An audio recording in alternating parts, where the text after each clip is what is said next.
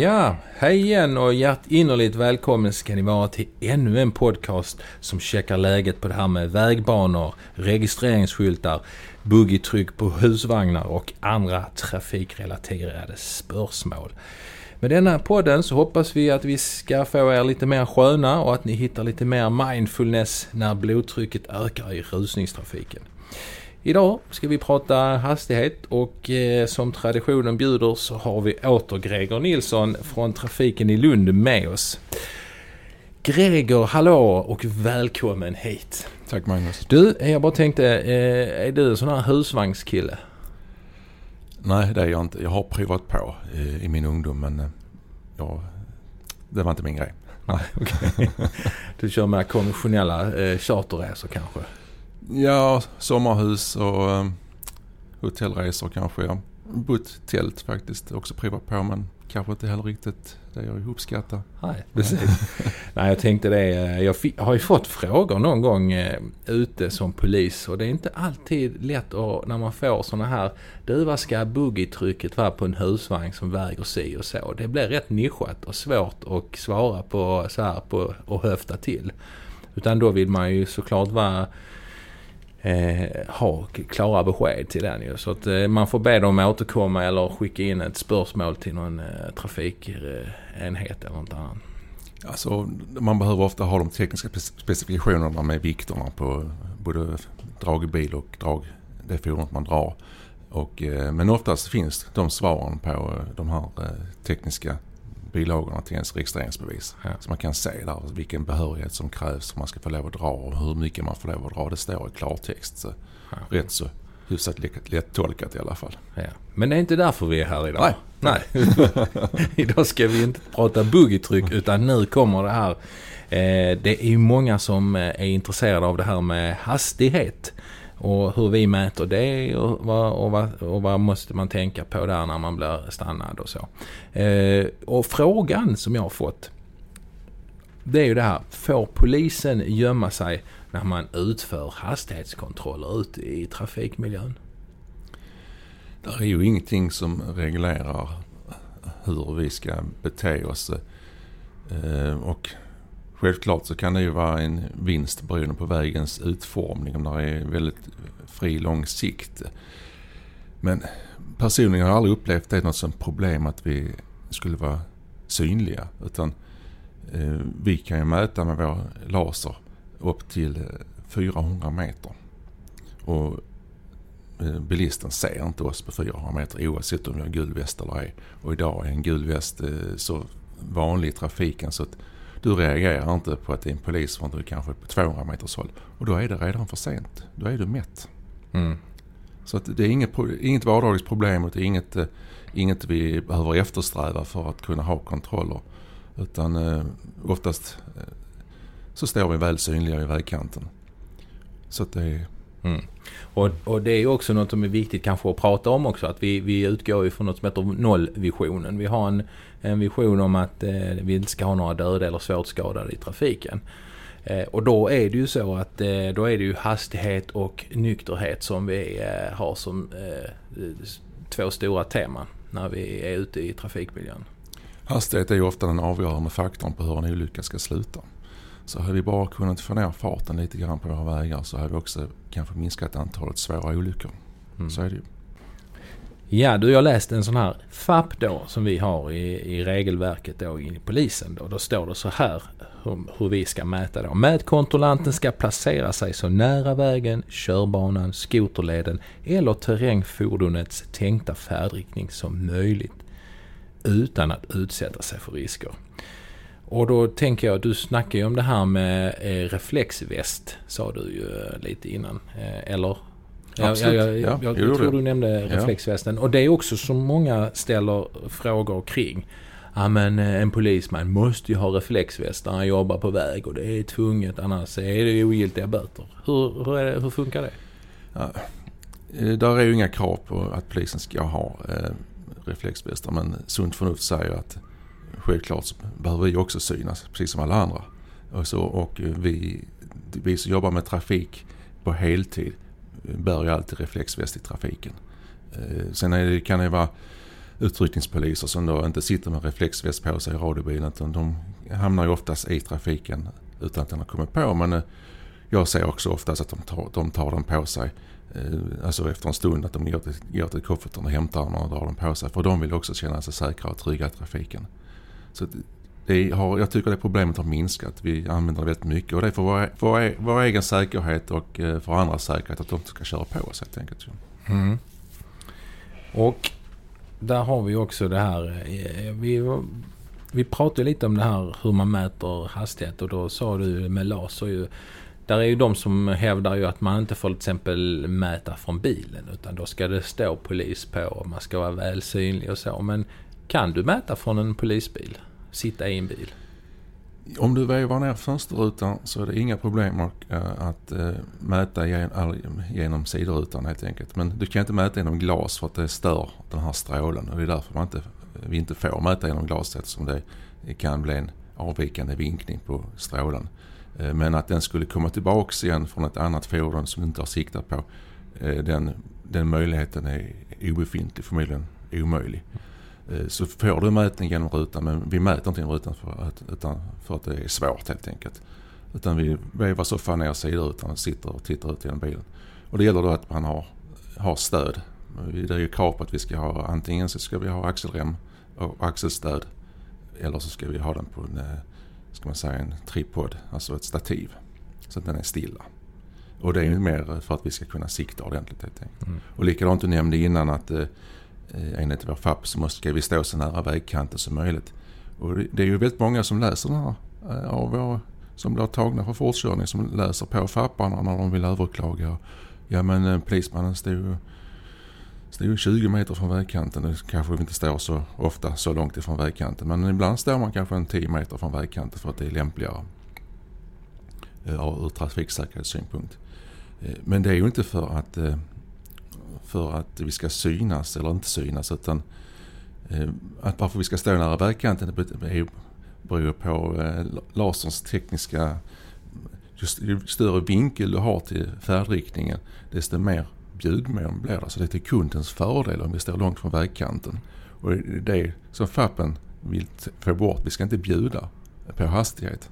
Mm. Utan vinkeln till vägen gör att eh, den uppmätta farten blir lägre än vad den egentligen är. Så därför ska vi mäta så rakt som möjligt. Mm, okay.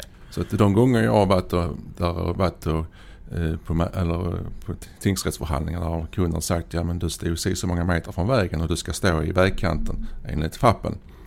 Ja absolut så men det bjuder vi på.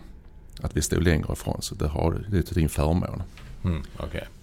Ja men det är ju så och kunden menar du det, då är det den här Eh, tilltalade då som eh, har begått det här trafikbrottet. Ja, som, ja just det. Ja, ja precis. Ja, så eh, står ju på... Ja.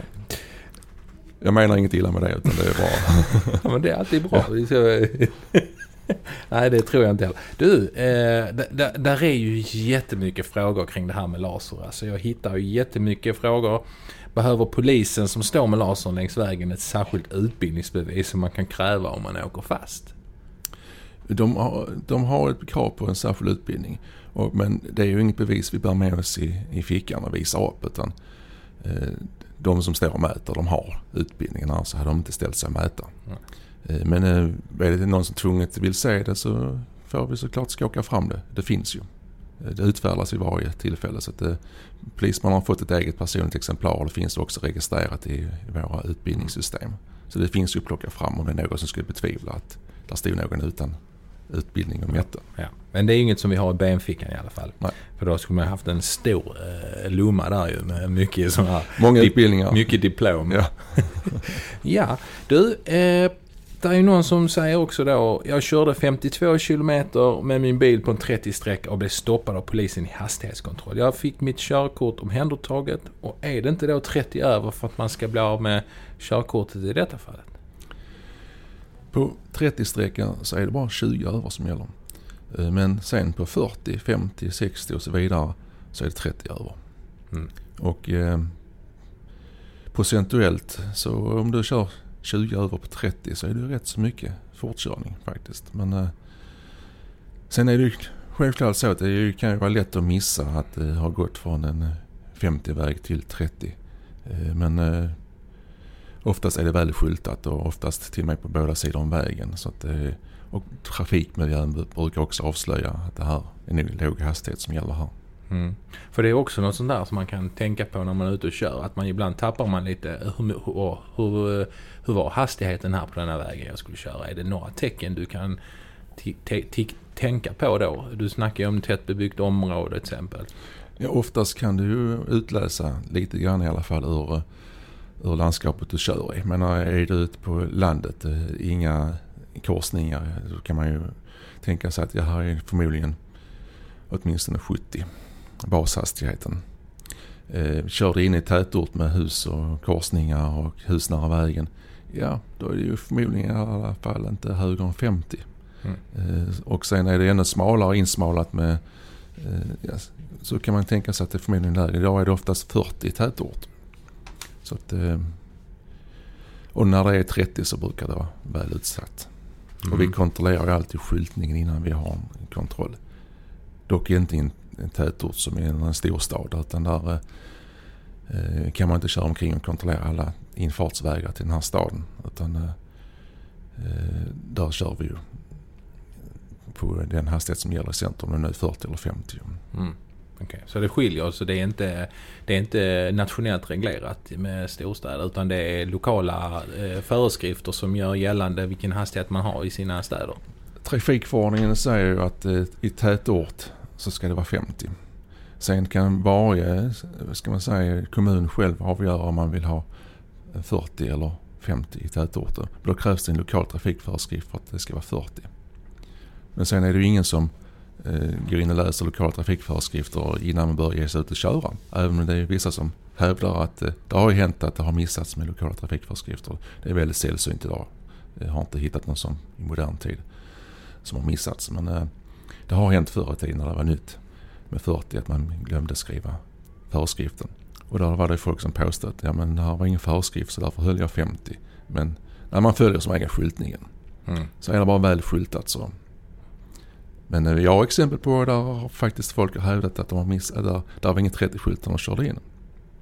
Och där de var väldigt envisa så att eh, fick vi göra en kontroll i efterhand och det var på ett stort villaområde där man, eh, där vi kom till den vägen han sa att han hade kört in i området och eh, där var ett vägarbete. Men när vi kom dit så var det en 30-skylt men vi pratade med de här byggjobbarna.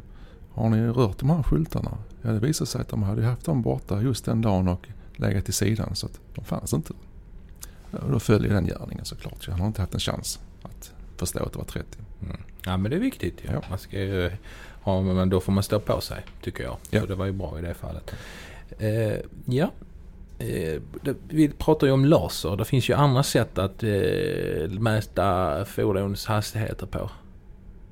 Ja. Eh, vi har ju våra, vad vi kallar eh, pilotbilar med en eh, genomsnittshastighetsmätare. Där man mäter ju man mäter vägsträckan vi kör och tiden eh, bilen ska man säga, tillrättalägger den här sträckan på. Och så får, är det en liten dator som räknar ut en genomsnittshastighet.